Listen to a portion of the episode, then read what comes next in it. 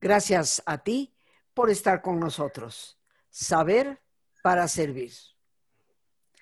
El día de hoy, mis queridos amigos, me siento muy honrada. Tenemos la visita, la participación de tres científicos notables que nos van a hablar de un tema que nos debe interesar absolutamente a todos.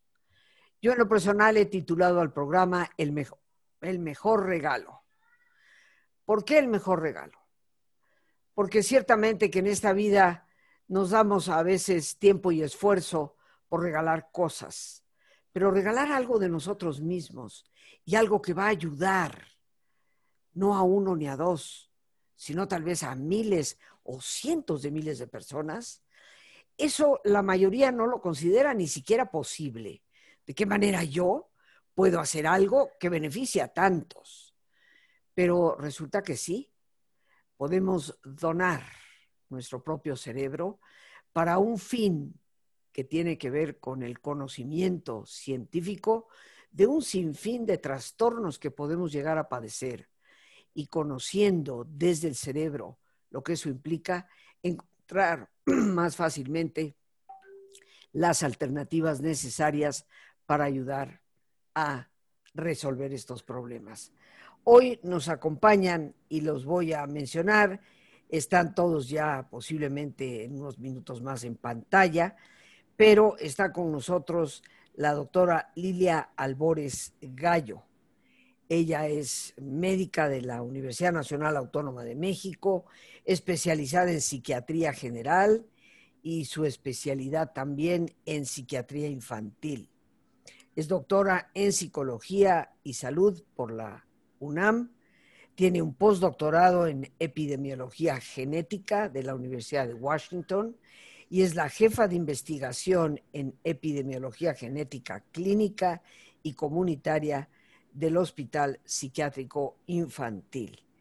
Muchísimas gracias a la doctora Lilia Albores, a quien con todo cariño y respeto le llamaré Lilia.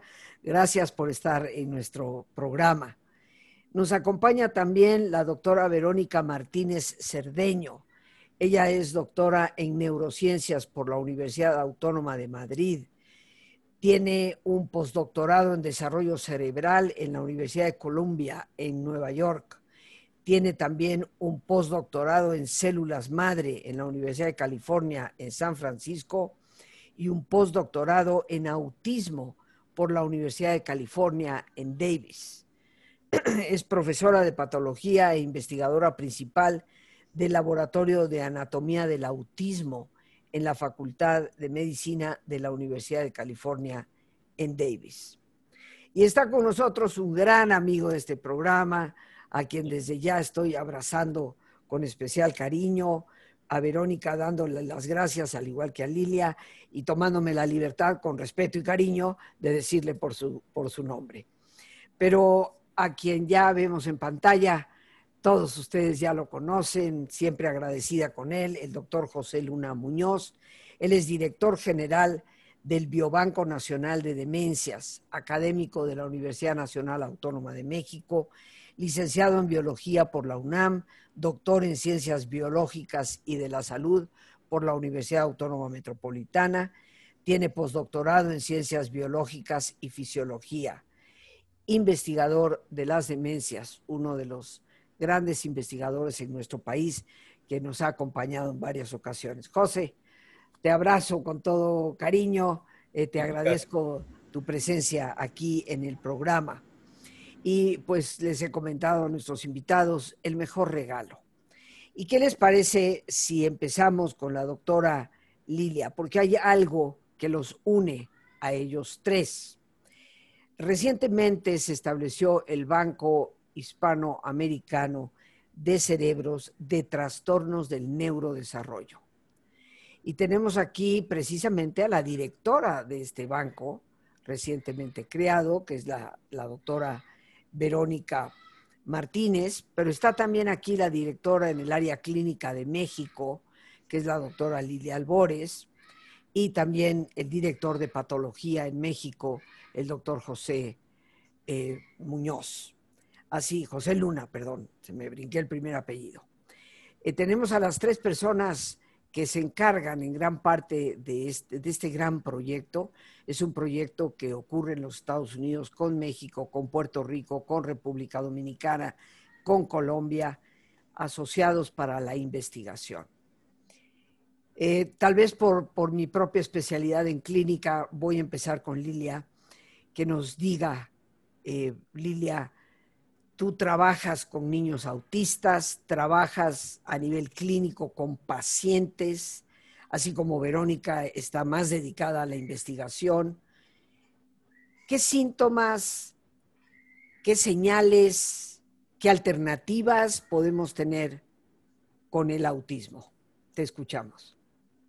Muy buenos días, gracias por la invitación a participar en este programa tan importante porque efectivamente el mejor regalo pudiera ser donar nuestro cerebro para aumentar la investigación en diferentes trastornos. El, el, autismo es un trastorno psiquiátrico que ocurre en los niños y que es de muy difícil diagnóstico. Eh, los síntomas varían mucho a lo largo del desarrollo, es decir, eh, dependiendo de la edad del paciente, eh, buscaremos unos síntomas, pero estos se van sustituyendo por otros a lo largo del desarrollo. Típicamente, digamos, lo que vemos es que un niño eh, a los dos años, normalmente un niño expresa eh, un promedio de 50 palabras y un niño con autismo no expresa esas palabras, eh, esas 50 palabras. Y, hago énfasis en el número de palabras porque eso es fácil de que un papá eh, las cuente.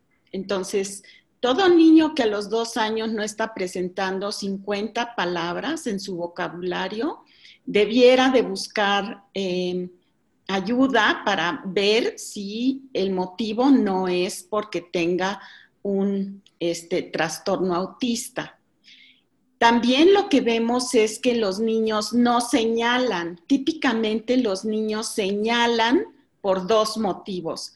Señalan porque quieren objetos que necesitan. Es decir, un niño puede querer galletas, él necesita esas galletas porque tiene hambre o tiene antojo. Y el niño va a señalar esas galletas. Eh, incluso un niño con autismo puede señalar esas galletas.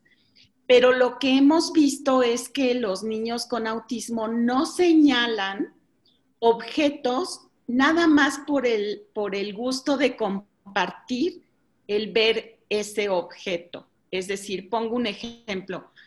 Una mamá con un niño ve una fuente allá a lo, allá a lo lejos y el niño con autismo no señala el objeto. Puede ser que le interese ir a verlo, pero no señala el objeto y voltea a ver a la mamá y regresa la mirada al objeto.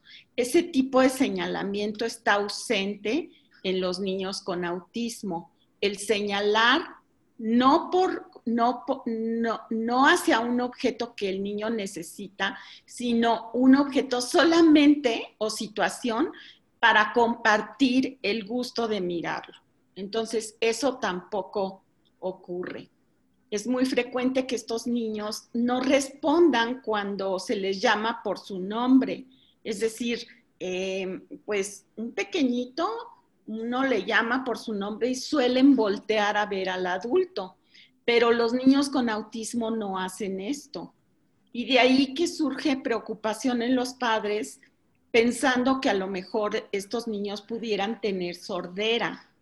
Eh, y les hacen estudios para descartar sordera y resulta que el niño escucha perfectamente bien. O sea, no voltean cuando, cuando se les llama por su nombre.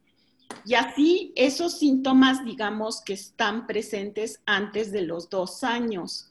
Y gradualmente, conforme el niño va creciendo, se van a ir agregando otros síntomas, ¿no?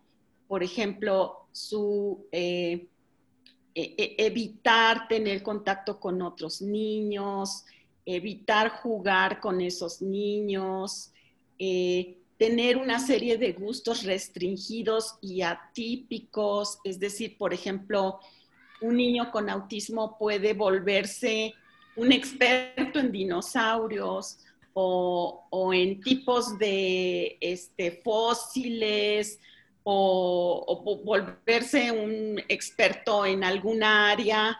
Por ejemplo, yo tengo niños en el hospital que multiplican pero no hablan.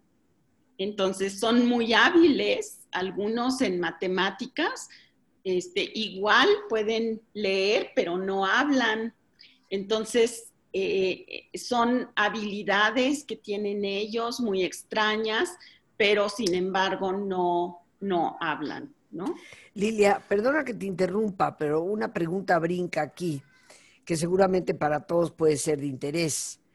Eh, casi siempre se, asocia a los niños autistas como con, con genialidades, o sea, extraordinarios músicos, eh, artistas, pero ¿esto es verdad en todos ellos o esto se da en lo que se ha llamado el savant, que es el, sabio, ¿no? Eh, pero no son todos los niños autistas que desarrollan estas extraordinarias habilidades en ciertas áreas. ¿Es así o no es así? Sí, es así. Es decir, hay un subgrupo de niños que sí tienen esas habilidades.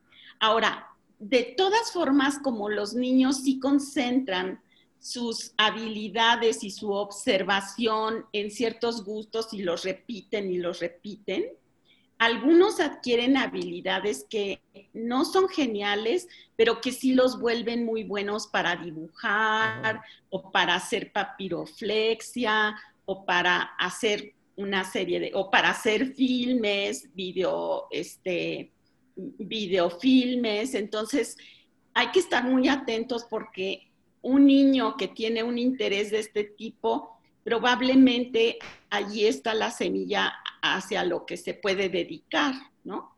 Entonces, efectivamente, no todo se calcula que entre un 10 y un 15% tienen ese fenotipo avant, ¿no?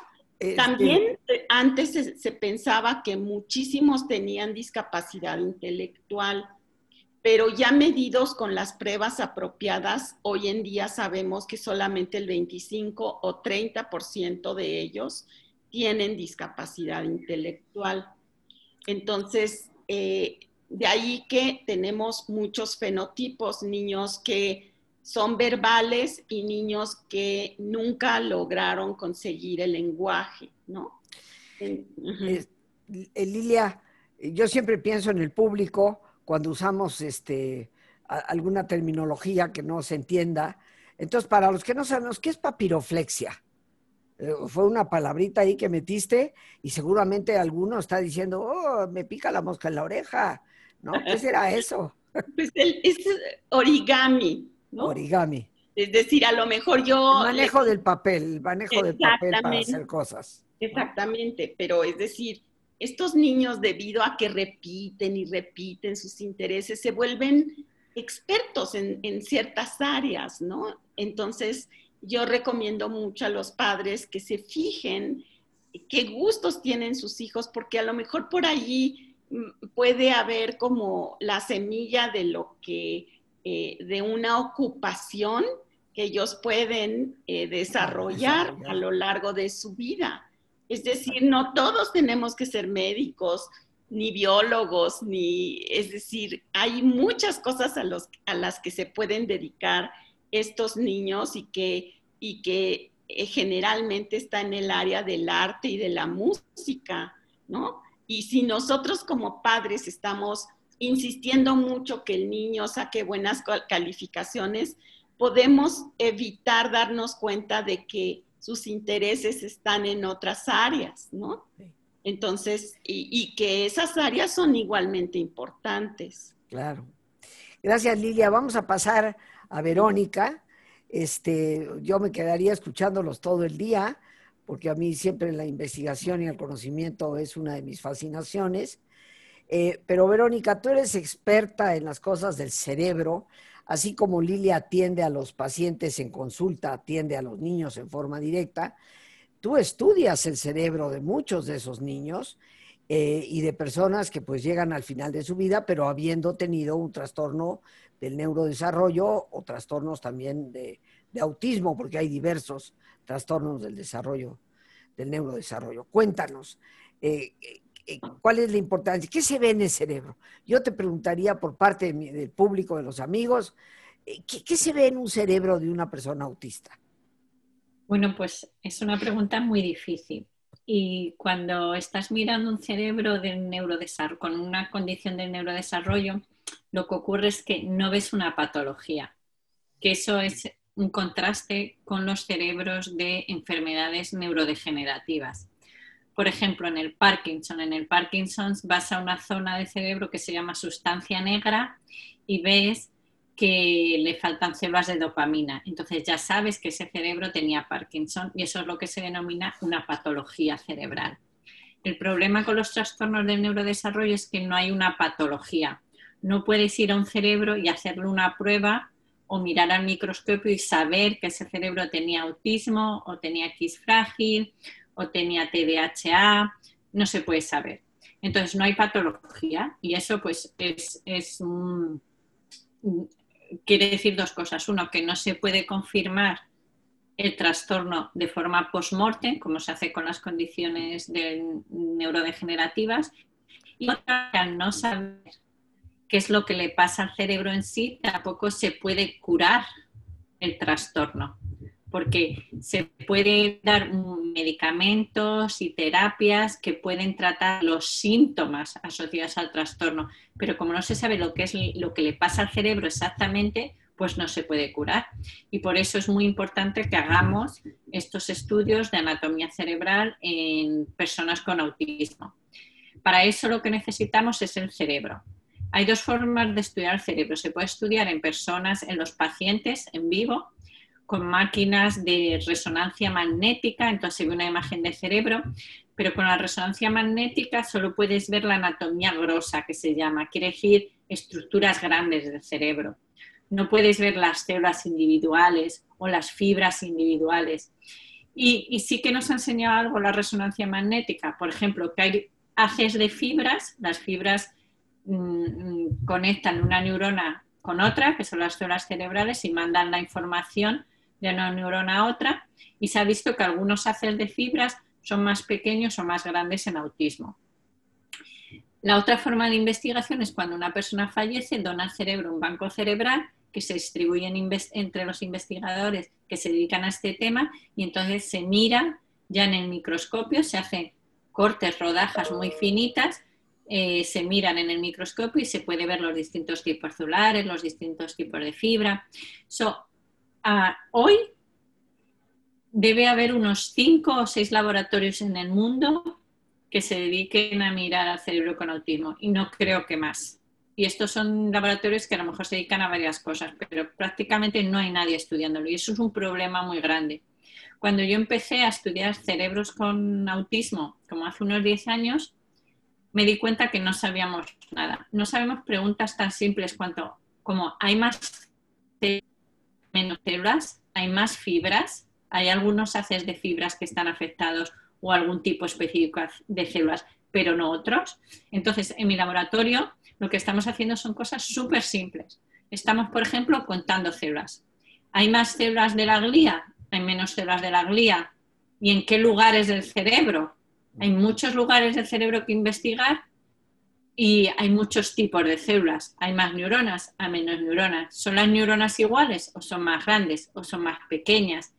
¿Están proyectando las fibras de estas neuronas a su, a su órgano donde tienen que ir, al correcto, o no están proyectando, o están proyectando a un lugar distinto? o al mismo lugar, pero más de lo que tienen que hacer o menos. Entonces son muchísimas preguntas y no sabemos la respuesta prácticamente a nada. El cerebro, cuando nosotros decimos el cerebro, lo vemos como un órgano, como por ejemplo el hígado. Pero lo que tenemos que tener en cuenta es que esa masa blanca cerebral dentro tiene como unos 50 o más órganos y cada uno tiene células distintas, funciona de forma distinta, tiene una función distinta.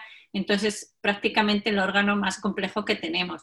Y a mí me gusta decir que la investigación en el cerebro, en, este momento, en el año 2021, estamos como en la investigación del hígado hace 500 años, porque el hígado es una estructura homogénea, ves un trocito del hígado y ya sabes cómo funciona todo el hígado, pero el cerebro no, el cerebro es un conglomerado de, de órganos que tienen algunas células en común, pero muchas cosas distintas. Entonces se convierte, eh, las preguntas que tenemos sobre el autismo se convierten en miles y miles. Y como digo, cada investigador solo se dedica a contestar una pregunta pequeñita y solo hay cuatro o cinco laboratorios en el mundo.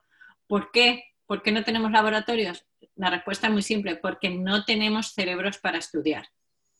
Y esa es la razón por la que nosotros decidimos crear CENE, el Banco de Hispanoamericano de Cerebros de Trastornos del Neurodesarrollo, para así poder obtener más cerebros y así nosotros y otros investigadores jóvenes se muevan al campo de la investigación de la anatomía del autismo y, y, así poder descubrir cosas sobre cómo funciona el cerebro con autismo y por qué es así.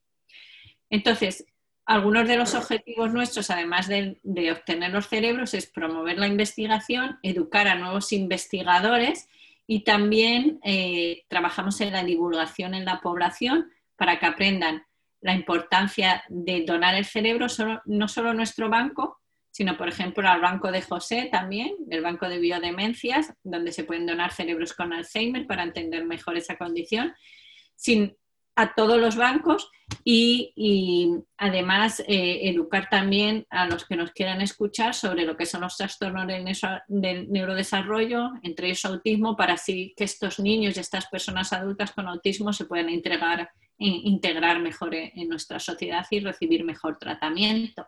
Bueno, ya, ya te estamos comprometiendo a todos para que hagamos tal vez un programa en el futuro exclusivamente de los trastornos del neurodesarrollo Ahora, eh, tú me decías hace unos instantes que a diferencia de Alzheimer, de Parkinson, de demencias, donde eh, la anatomía cerebral nos puede revelar áreas afectadas, esto no se ha encontrado para el autismo. Sin embargo, yo me atrevo a hacerte la pregunta, tú como investigadora, tu hipótesis es, y es una pregunta, ¿es tu hipótesis, para hacerla más correctamente, que el cerebro eventualmente nos revelará algo en sus estructuras que nos permitan reconocer al autismo? Sí, nosotros hemos descubierto algunas cosas. Una cosa que sabemos es cuando a un paciente se le hace un electroencefalograma, las ondas cerebrales son distintas si tienes autismo. Estas ondas cerebrales son la suma, las que se ven con los electrodos, de todas las señales en el cerebro, positivas y negativas. Para que la onda cerebral sea la correcta, las eh, señales negativas y positivas tienen que estar en balance. Si suben o bajan, bien las positivas o las negativas, se alteran esas ondas. Sí, como una onda, ¿no? Que sí, como una onda cerebral que se ve escrita en un papel, ¿verdad? O en la computadora cuando se pone el electrodo. Entonces, eso nos está dando una pista, es que tenemos que mirar las señales excitatorias e inhibitorias. Y eso es lo que hace mi laboratorio. Y hemos descubierto que hay un tipo de célula que es una interneurona, quiere decir que es una célula inhibitoria en la corteza cerebral que se llama la célula de candelabro y se llama así porque es muy bonita, parece que es un candelabro eh, que está en el techo del salón, ¿verdad? Y tiene como unas ramitas que parecen las velas pues hemos descubierto que estas células de candelabro están disminuidas a la mitad en las personas con autismo. Y estas son unas células muy importantes, porque así como que hay a lo mejor 20 tipos de células inhibitorias que producen señales negativas, estas son las más importantes porque son como la última modulación. Se suman todas las señales y cuando están todas juntas, esta dice sí o no. Entonces, unas células muy importantes, hay muy poquitas en el cerebro pero son tan importantes que perder la mitad significa que se va a alterar eh, el circuito de señales. Entonces hemos descubierto eso. También hemos descubierto que hay un tipo de células excitatorias, que son las células piramidales de capa 2, que están incrementadas, al menos en la zona frontal del cerebro, eh, en autismo. Entonces, fíjate, después de 10 años de investigación hemos descubierto que hay un tipo, las células de candelabro inhibitorias, que hay menos y luego un tipo, las células excitatorias o piramidales de capa 2, que hay más.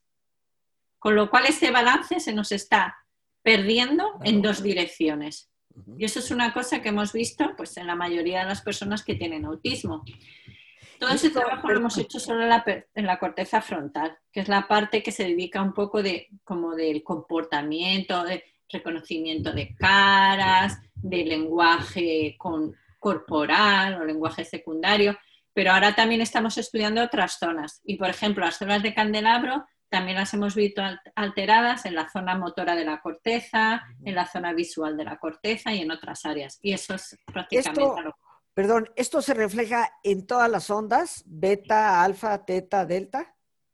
sí, todas sobre todo las delta, que son las que se estudian, pero sí, sí, sí que se transfieren, sí que se ve una diferencia en todas las ondas. Entonces, eso es un ejemplo de cómo en investigación vas del paciente propiamente dicho te da una clave para luego post-morte ver lo que puede pasar. ¿Y qué puede pasar con esas ondas? Pues yo pensé, a lo mejor hay más o menos de estas células, pero otra posibilidad es que las mismas células están ahí, pero que funcionan diferente, o no inhiben o no excitan tanto, o incluso se cambia el mensaje. Otra posibilidad es que las células están ahí, que también exciten e inhiben correctamente, pero la zona donde transmiten el mensaje es la zona equivocada. Entonces todo el circuito pues se lía ya. Entonces hay muchas cosas y tratándose de biología, yo siempre me gusta decir que probablemente es una mezcla de todas las posibilidades, pero lo que hace el científico es las divide en hipótesis individuales y las testa.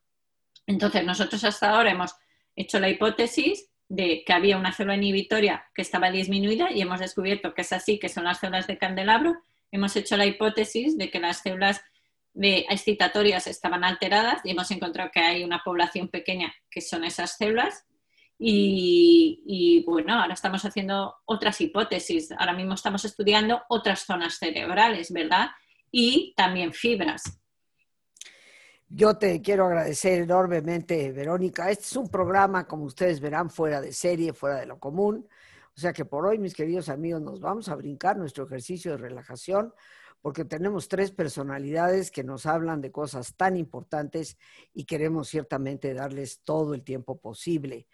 Eh, pasamos con mi estimado amigo, querido amigo José, el doctor José Luna Muñoz, que como ya hemos dicho, pues él vive aquí en México y es el director general del Biobanco Nacional de Demencias.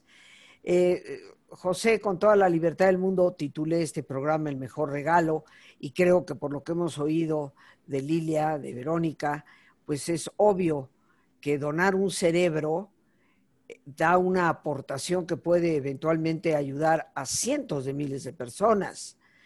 Eh, cuéntanos tú de tu participación en esto y a lo que se nos invita para regalarnos a nosotros mismos.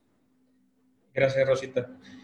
Fíjate que eh, este proyecto, que fue precisamente la donación de cerebros para la investigación, eh, como ya en otras ocasiones te lo he comentado, ya llevamos más de 20 años en este proceso, ¿no? Para poder obtener encéfalos para la investigación asociados principalmente a enfermedades neurodegenerativas. Eh, recientemente, hace como dos, tres años, hemos, Verónica y la doctora Lilia, me, me, buscaron precisamente para poder empezar a ver la probabilidad de generar la donación de cerebros de autismo, ¿no? O de alteraciones de neurodesarrollo. Para mí en ese momento eh, era prácticamente, era complicado porque en ese tiempo eh, realmente había, estaba haciendo una transición el Biobanco Nacional de Demencias. Ahorita ya establecido, ahorita el Biobanco Nacional de Demencias en la Universidad Nacional, eh, en la Autónoma de México, ¿sí? en la UNAM, pues esto eh, fue un, eh, favoreció mucho, mucho para que podamos expander y generar mucho más investigación en estas enfermedades neurodegenerativas. Y bueno, ahora con esta propuesta de, de la doctora Verónica, ¿no? Para mí ha sido un parteaguas en la investigación. Y un parteaguas, ¿por qué? Porque hay muchos laboratorios que sí nos estamos dedicando a enfermedades neurodegenerativas, no menos importantes, ¿no? Pero lo que sí es importante también es que este proyecto que genera eh, la doctora Verónica en, la Universidad de Davis, ¿sí? el invitarnos a nosotros precisamente es porque está buscando eh, entender estas enfermedades o estas alteraciones del neurodesarrollo, que para nosotros en un momento eh, inclusive para los mismos pacientes, para los mismos pequeños, inclusive puede ser motivo de ser relegados dentro de su misma escuela por los mismos profesores, por los mismos estudiantes, ¿no? Porque no entendemos qué está pasando con estos pequeños. Entonces, esta propuesta que eh, la doctora Verónica nos hace precisamente para que nosotros favorezcamos también la toma de cerebros aquí en México junto con la doctora Lilia, para poder empezar a generar esta toma de encéfalos de pequeños que fallecen con estas alteraciones de desarrollo, ¿no? Entonces, para mí es un parteaguas, te lo, te lo comento, porque realmente nos ayuda precisamente a expandir esta investigación, no nada más nacional. Como el biobanco está realmente enfrascado y está favoreciendo la, coordinación y colaboración con otros bancos de cerebros de América Latina, este proyecto que ha sido muy grande y es un proyecto realmente inmenso, que realmente eh, yo no sé cómo Verónica se aventó a tanto, ¿no? Pero fíjate que nos ha contactado a México, a República Dominicana, a, este, a Colombia, y próximamente también va a estar Ecuador, ¿no? Y obviamente ahí en Davis. Entonces, este proyecto realmente es de un amplio espectro y sobre todo, como lo mencionó anteriormente la doctora Verónica, que solamente muy pocos laboratorios a nivel internacional se dedican a, esta área. Por lo tanto, ¿y por qué no se dedican a, a estudiarlo? Pues precisamente porque no hay donaciones, ¿no? Y eso es una de las partes muy importantes que nosotros queremos enfatizar en la población que esto es muy importante para nosotros, la donación de cerebros. Podemos hacerlo eh, algunos estudios en modelos animales, en modelos celulares, pero realmente la respuesta la vamos a obtener de la complejidad que es el, cerebro humano. ¿no? Este, José, te quiero preguntar, hablando de la donación de cerebro, acabas de mencionar, por ejemplo, niños que, fallecen, niños que han tenido este tipo de problemas del neurodesarrollo. Eh, entiendo perfectamente bien que poder donar su cerebro eh, es, es, algo importante, fundamental, porque son criaturas que han padecido los problemas, eh, lo cual ah, nos habilitaría a poder identificar más fácilmente, ¿no? Pero yo te pregunto, por ejemplo, yo afortunadamente no tengo ese tipo de trastornos, pero un cerebro viejito como el mío, este, ¿sirve para ser donado? ¿Sirve de algo? Claro. Porque generalmente pensamos que el corazón, que los riñones, que el hígado, que las córneas, que... Pero casi nadie piensa en donar un cerebro, porque sabemos que eso no se puede trasplantar. Eso no le va a salvar la vida de manera inmediata a otra persona. Obviamente no vemos que sí puede salvar vidas de cientos de miles de personas a largo plazo. Pero un cerebro viejito como el mío, el día que yo me muera, ¿sirve de algo? Claro. De hecho, dentro de este protocolo de donación, como, eh, como bien lo dices, no necesariamente tienen que tener alteraciones neurodegenerativas o alteraciones del neurodesarrollo. También son muy, muy importantes los cerebros que se obtienen de personas que fallecen sin alguna alteración neurodegenerativa en condiciones normales. Eh, vamos a hablarlo en condiciones normales, ¿no? Porque realmente todos tenemos alguna afección. Pero bueno, dentro de esto es muy importante porque esto nos ayuda nosotros precisamente a entender esas alteraciones tanto patológicas o cambios celulares o cambios moleculares que pueden estar sucediendo en el cerebro, lo tenemos que comparar precisamente con lo normal.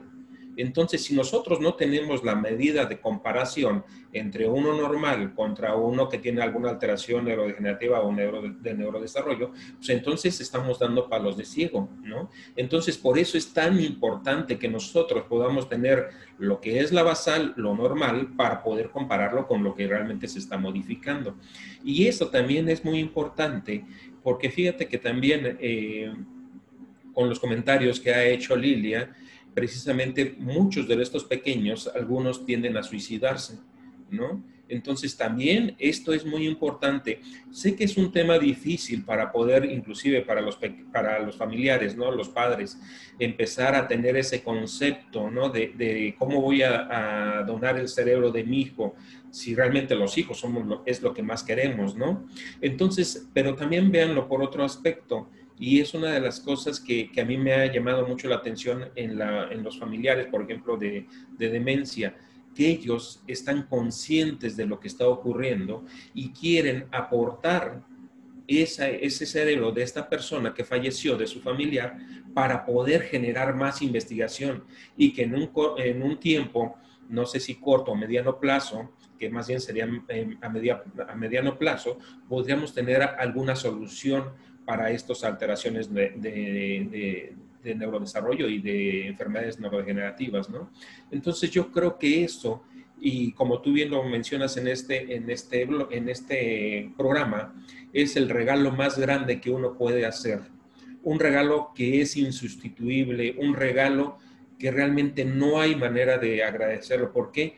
Porque realmente va a beneficiar a muchos, muchos eh, pacientes en el futuro, ¿no? Entonces, como te decía, yo creo que la única forma realmente de poder entender estas enfermedades del neurodesarrollo, que es precisamente el, contexto de esta, de esta reunión de ahora, es precisamente el neurodesarrollo. Y esto, obviamente, para que favorezcamos la donación a nivel tanto nacional. Hay otros países que ya también están muy, muy interesados en poder favorecer este, este, este proceso de donación, ¿no?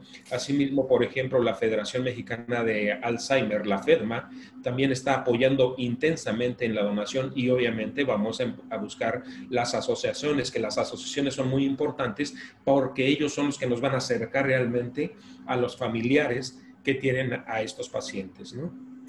Si una persona quiere donar el cerebro de su niño, de su niña, que, tuvo el trastorno, que ha tenido el trastorno, que ha fallecido, o si alguna persona, aunque no ha tenido el trastorno, quiere donar su cerebro para la investigación, ¿a dónde debemos recurrir, José?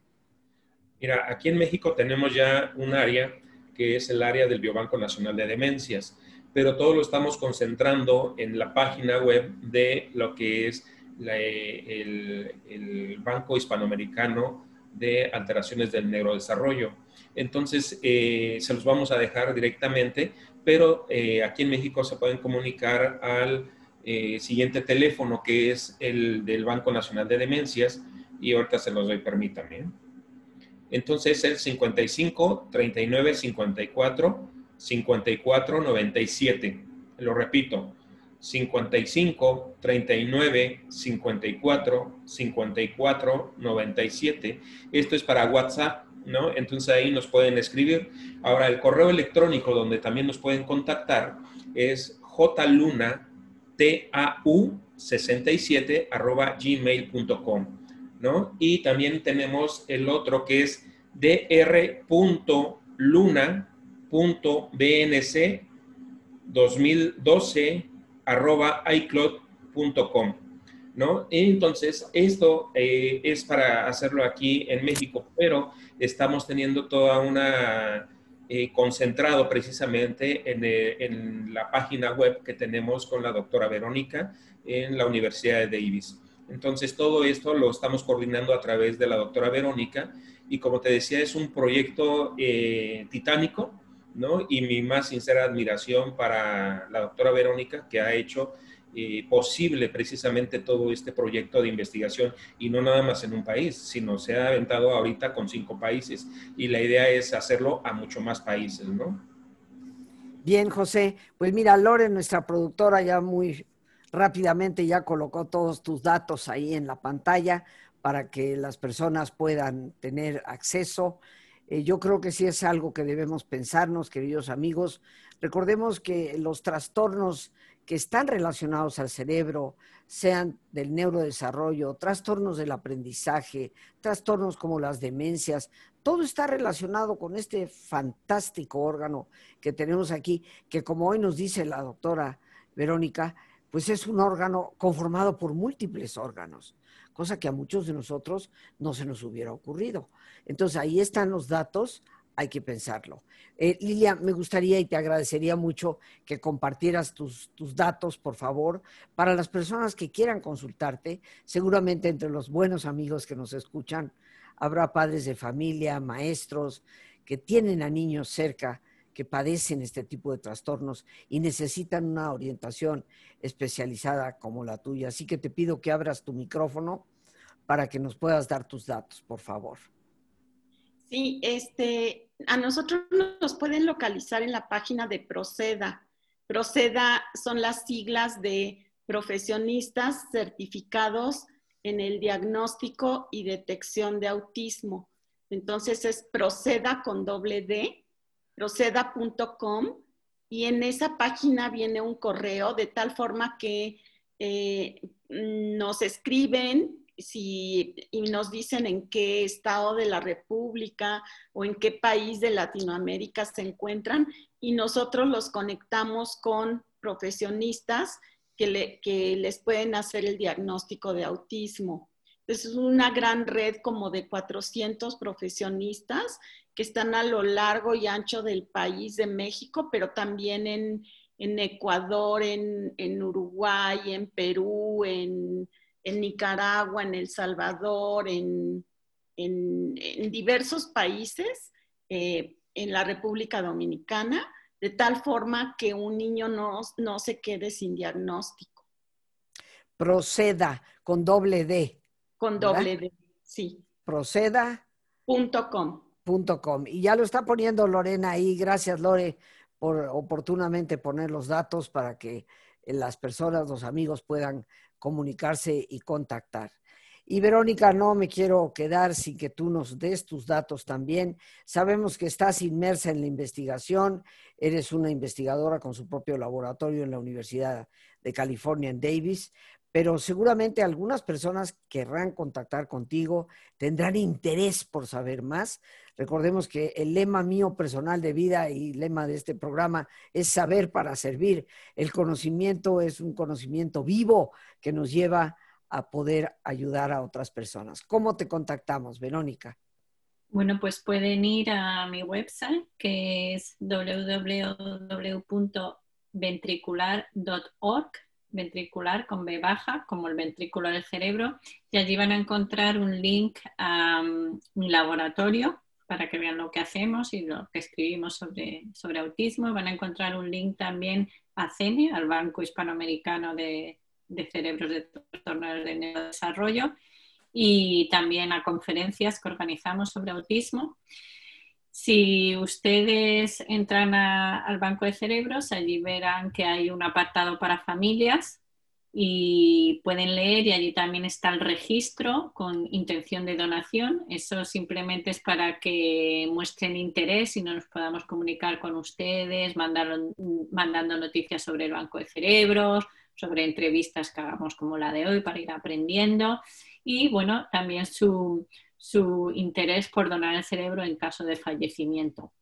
Y allí también pueden encontrar en, este website, pueden encontrar mi, email y mi teléfono por si tienen alguna pregunta sobre banco de cerebro, sobre investigación en autismo.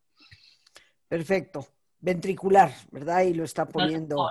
Sí, y es ventricular porque tenemos una fundación también, la Fundación Ventricular, que se encarga de la divulgación de trastornos del neurodesarrollo y de neurociencia general, en, sobre todo aquí en California, en la población de habla hispana. Y la mayoría de las cosas que hacemos es sobre todo ir a colegios, a escuelas y enseñar a los niños sobre autismo, sobre el cerebro, eh, aquí en el Valle Central de California. Entonces, yendo a eh, www.ventricular.org, ahí pueden ver todas las, todo, laboratorio, fundación y banco de cerebros. Y ahí encontramos también tu correo, como dices, tus datos para contactarte. Muchísimas gracias, Verónica. Pues mis queridísimos invitados, nos vamos a tener ya que despedir. Creo que el mensaje, queridos amigos, es muy claro. Eh, todos podemos dar de nosotros mismos a los demás. Y sí, al igual que un corazón que se dona o un riñón que se dona, salva prácticamente de inmediato a alguien, creo que la donación del cerebro, desde mi perspectiva, tal vez por mi propia fascinación con el cerebro humano, como ustedes bien lo saben, puede salvar cientos de miles de vidas y conforme haya más investigación de nuestro cerebro, habrá mayores oportunidades desde tempranas edades para que muchos niños puedan eventualmente retomar una vida con mayor normalidad y con mayor plenitud. Quiero agradecer nuevamente pues la presencia de la doctora Lilia Albores Gallo. Muchísimas gracias Lilia, ha sido un gusto eh, y un honor tenerte aquí. Agradezco la presencia de la doctora Verónica Martínez Cerdeño. Un gusto y un gran honor también tenerte aquí en el programa. Y bueno, nuestro queridísimo amigo el doctor José Luna Muñoz, siempre te lo reitero, un honor tenerte en el programa y seguir compartiendo juntos esperanza, porque después de todo, el mejor regalo es la esperanza y nuestro cerebro puede darlo. Por hoy, queridos amigos, las gracias a Dios por este espacio que nos permite compartir, las gracias a nuestros invitados, a nuestra productora Lorena Sánchez y a ti el más importante de todos. Gracias, muchas gracias por tu paciencia al escucharme y por ayudarme siempre a crecer contigo. Que Dios te bendiga.